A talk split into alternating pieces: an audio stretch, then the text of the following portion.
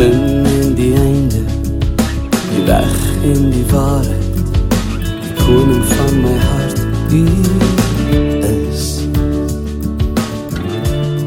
die seun van Baie welkom by ons Handelinge Bybelstudie uiteindelik nou. Is ons in eh, hoofstuk 12. Eh, Ek sê uiteindelik want met die vorige video het ek nou gedink ons gaan 'n stuk van eh, hoofstuk 12 al kan doen, maar toe die laaste 4 versies van hoofstuk 11 ons mos nou 'n bietjie vasgehou, maar ek dink dit was 'n goeie ding. Ek dink dit was 'n baie goeie ding en daar's daar's belangrike goedjies wat daar uitkom wat gesê moet word, wat gehoor moet word en uh, en waaroor 'n bietjie gedink moet word en waaroor ons dalk nog 'n bietjie moet praat, nog aanhoudend want want ons oriënteer onsself oor die inhoud daarvan en dis dis belangrik. Um wat ons wel sien in die in die laaste twee versies van daardie hoofstuk is dat ehm um, die gelowiges het toe het toe 'n spesiale fondsinsameling gehad om die gelowiges te help in hulle nood want hulle hulle ontbreek hulle toe aan genoegsame kosvoorrade. Die gelowiges in Jerusalem watter rede is daar ook al ek het een of twee een uh opsie geoffer in die vorige video van die rede hoekom die broers in Judea so gesukkel het in teenstelling met die res van die wêreld maar uh maar jy kon maar verder daaroor gaan lees. Uh nou die oor die fondsinsameling wat wat Saulus en Barnabas behels want hierdie was twee broers wat wat gereken was onder die gelowiges alreeds. Hulle is gereken, hulle integriteit is gereken en uh so wanneer dit nou te doen het met geld en die insameling van geld, wil jy mense met integriteit aan die hoof daarvan hê, aan die aan die fasilitering en koördinering daarvan.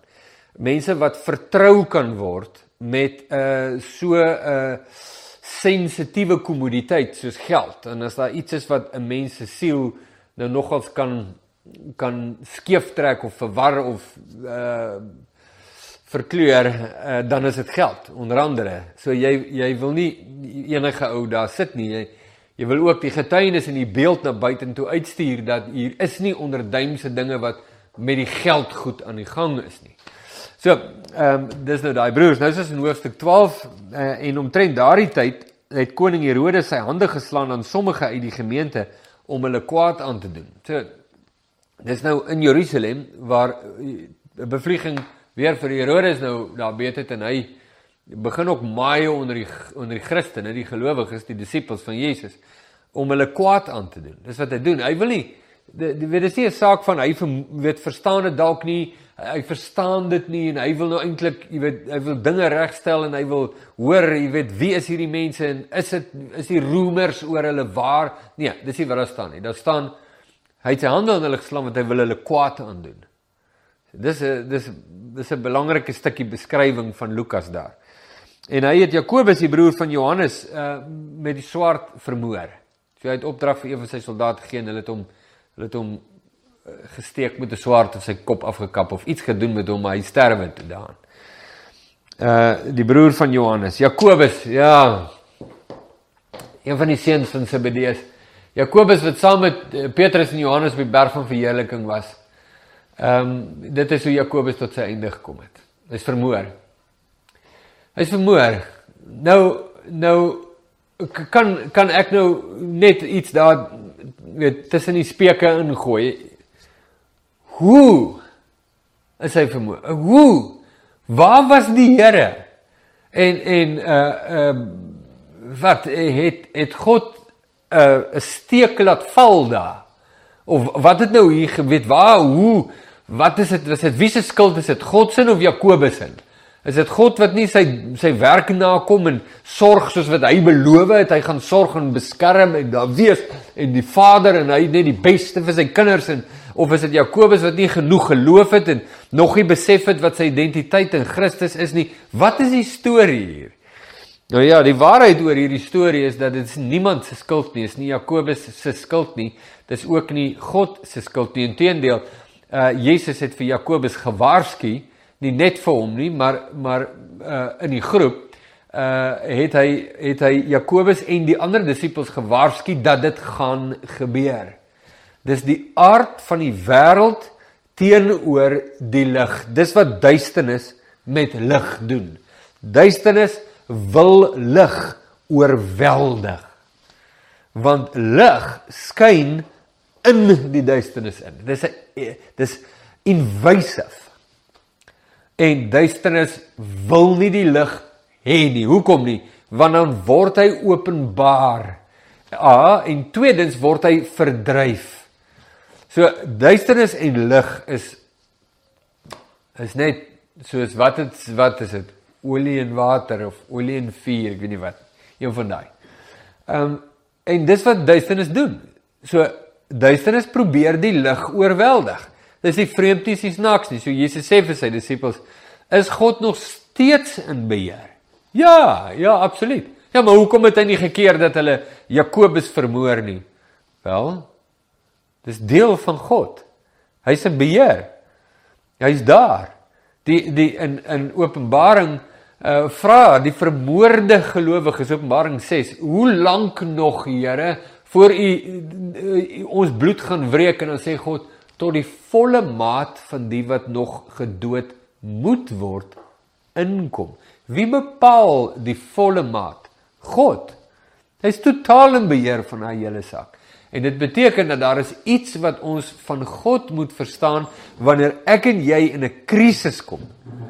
Wat uh wat heeltemal heeltemal in wese wegtrek van dit van die moderne siening. En daar's daar's moderne goed wat rondgeslinger word in die kerk in in sekere dele van die kerk uh wat net nie die waarheid is nie. Dit het gewoonlik te doen met hoe goed gaan dit altyd en hoe het jy alles en hoe is jy koningskind en jy weet hoe's dit en dat en die en daai en daai en hy ons kry dit reg om met 'n klomp versies klomp goed aan mekaar te swys en en en almal gaan daarvoor, maar hoekom sal jy Hoekom sal jy nie daarvoor gaan nie? Want want alles wat jou vlees uh eis word vervul met die aanbieding van so 'n evangelie. Ehm um, maar maar dan aan die ander kant is hoekom sal jy daarvoor gaan? Want is lynreg teen God, lynreg. Lynreg teen die openbaring van Jesus, lynreg teen die openbaring en inhoud van die evangelie. Dis net lynreg, maar maar mense mense is nogals ehm um, uh kwesbaar om te val vir sulke goed, nie net oor die uh die eise van hulle eie vlees nie, maar omdat hulle die woord nie ken nie. Lees nie die Bybel nie. Uh, jy weet, lees net populêre goedjies uit die Bybel, maar lees nie die skrif nie. Deursoek nie die skrifte nie. Ehm um, deurweek hulle harte nie met wat in die Bybel staan nie. Nee, dan is dit maklik om hulle te mislei met allerlei goedjies. Dit sommer net so vinnig. Ehm um, en uh vers 3 van hoofstuk 12 en toe hy sien uh, dat dit die Jode wel gevallig was. Dis nou Herodes en dat die Jode baie daarvan hou dat hy weer toeslaan op die Christene. Het hy verder ook Petrus in egtenis geneem wat nou die groot kokkedoor was in baie mense se oë. Jakobus was ook 'n groot man, hy's een van die 12 apostels. So hy arresteer hom nog vir Petrus, hy's nou met hierdie pogrom van hom besig. Ehm um, en dit was in die dae van die ongesuurde brode. En toe hy hom dan gegryp het, het hy hom in die gevangenis gesit en oorgegee aan vier wagte, elkeen van vier soldate om hom te bewaak met die bedoeling om hom na die Paasfees voor die volk te bring, 'n spektakel van Petrus te maak en hom dan waarskynlik dieselfde pad te laat loop as Jakobus, die vriend van Petrus. So is Petrus dan in die gevangenis bewaak, maar daar het 'n aanhoudende gebed tot God deur die gemeente vir hom opgegaan. En toe Herodes hom wou voorbring, het Petrus in daardie nag tussen twee soldate geslaap, met twee kettinge geboei en wagte voor die deur uit die gevangenis bewaak. En met eens is nou die tweede keer wat hierdie saak gaan gebeur met die disippels, insluitende Petrus. En met eens staan daar 'n engel van die Here by hom en 'n lig skyn in die gevangenis. Toe slaan hy Petrus op die sy, maak hom wakker en sê: "Staan gou op." En die boeye het van sy hande afgeval.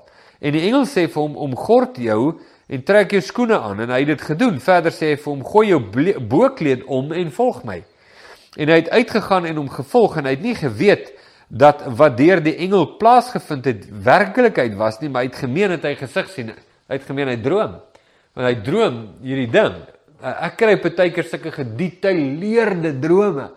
En dan word ek soos uh, gisterand was nou weer so 'n voorbeeld. Ek het so gedetailleerde droom, kan nie dink nie dat die detail van my droom is eintlik verbuisterend. Petrus dink hy's besig om dieselfde te belewe. Dis 'n droom en hy droom dat die Here kom in die tronk in en die boeye val af en sê vir my moet opstaan en hy staan op en hy lei hom uit en en dit is eintlik kosbaar want want dit gebeur regtig met Petrus. Miskien was dit toe die koel cool aandlig hom slaan. Jy weet as hy nou sien toe besef hy, "Wow, wow, hier is nie 'n droom nie, hier is Jane." Maar maar dis vir my koslik. Ja, Petrus se se natuurlike belewenis hier, jy weet, dit is so dit is so eg en, en onopgesmik en vrilleloos eintlik. So dit is eintlik kosbaar. Ehm um, en uh en toe hy by die eerste en die tweede wag verbygegaan het, kom hulle by die eysterpoort wat na die stad lei en dit het van self vir hulle oopgegaan en hulle het buitekant gekom en een straat ver gegaan en dadelik het die engel hom verlaat. Uh, hoe hoe amazing is dit? hulle kom na die deur toe en daai daai verskriklike deur met al sy slotte gaan net oop.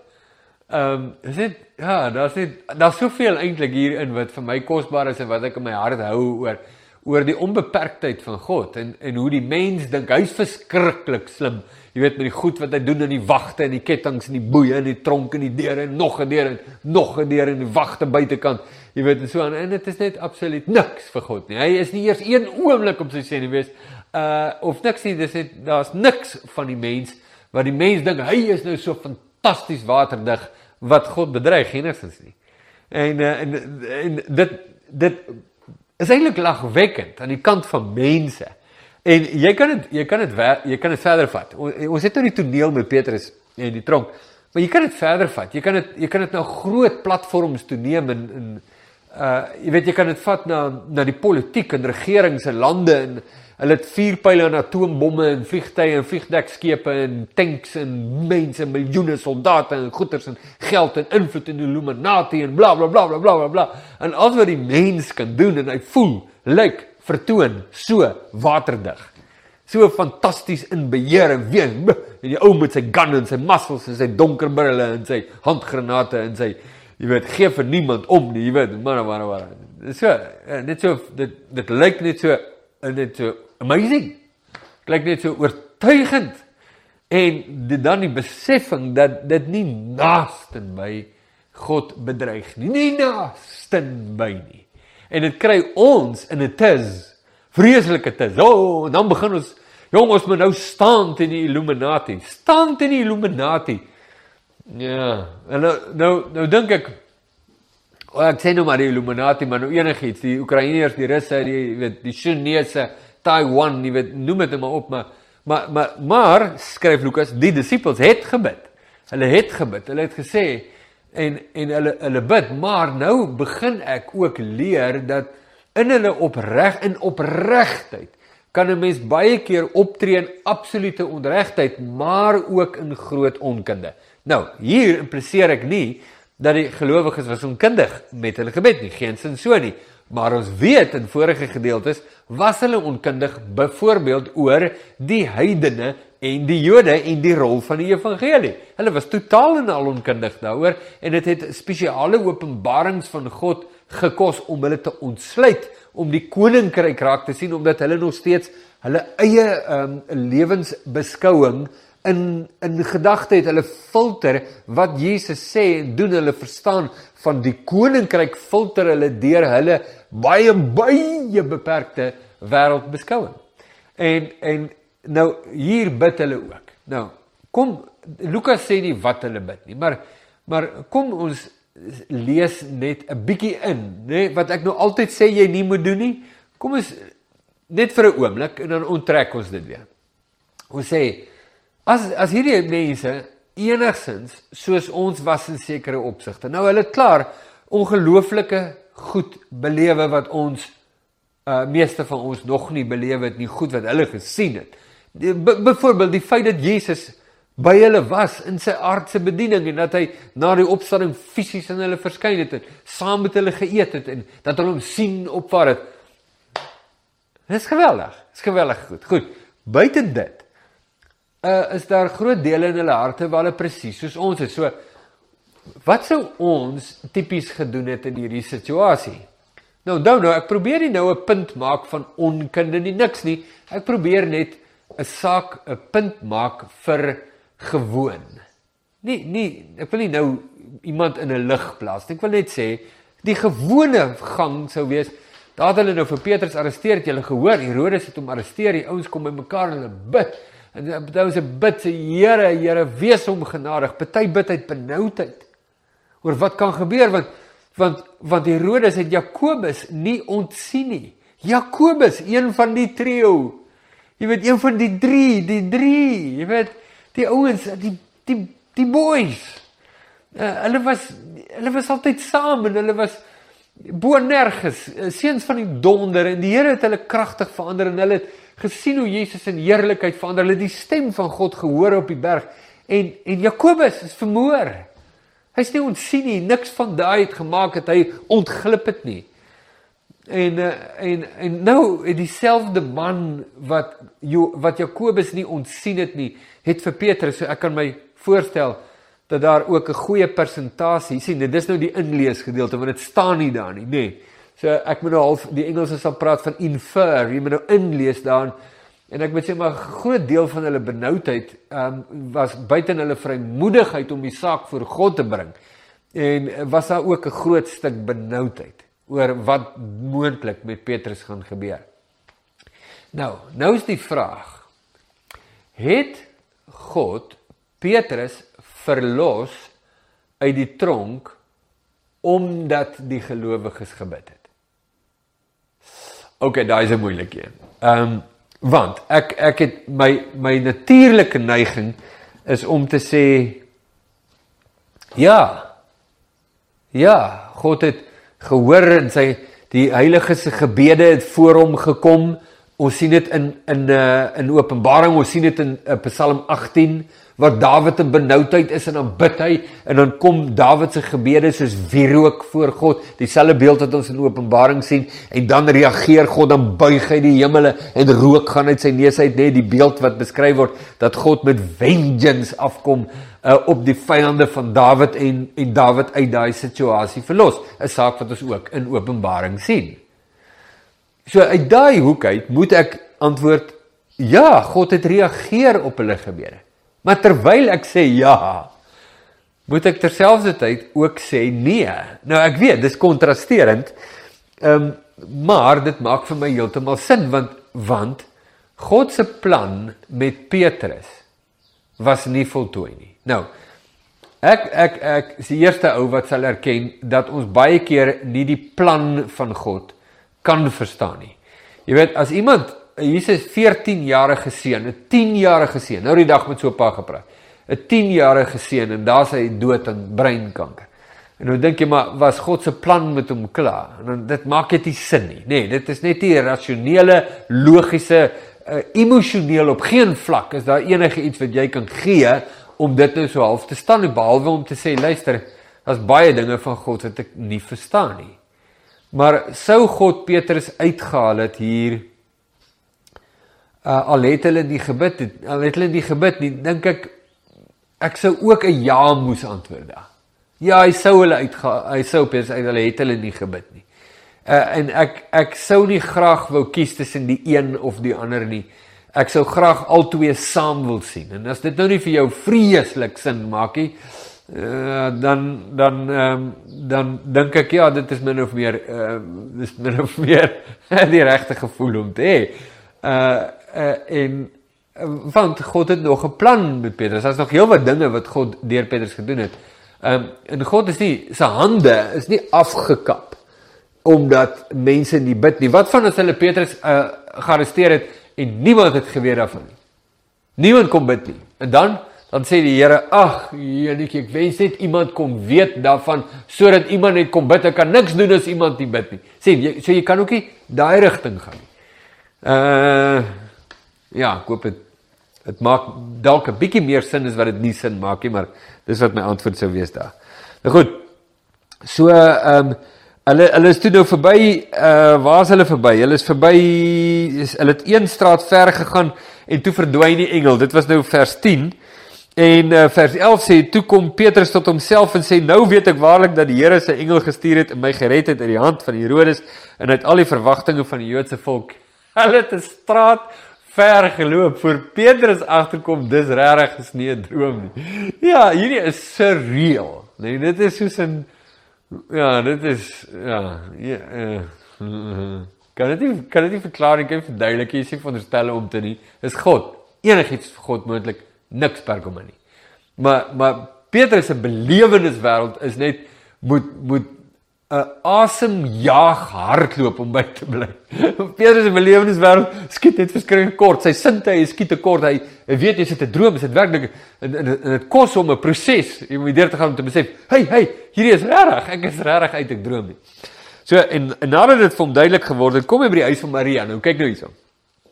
Die moeder van Johannes wat ook Markus genoem word, waar baie in die gebed bymekaar was. En toe Petrus aan die deur van die poort klop, het 'n diensmeisie met die naam van Rodei gegaan om te hoor wie daar was.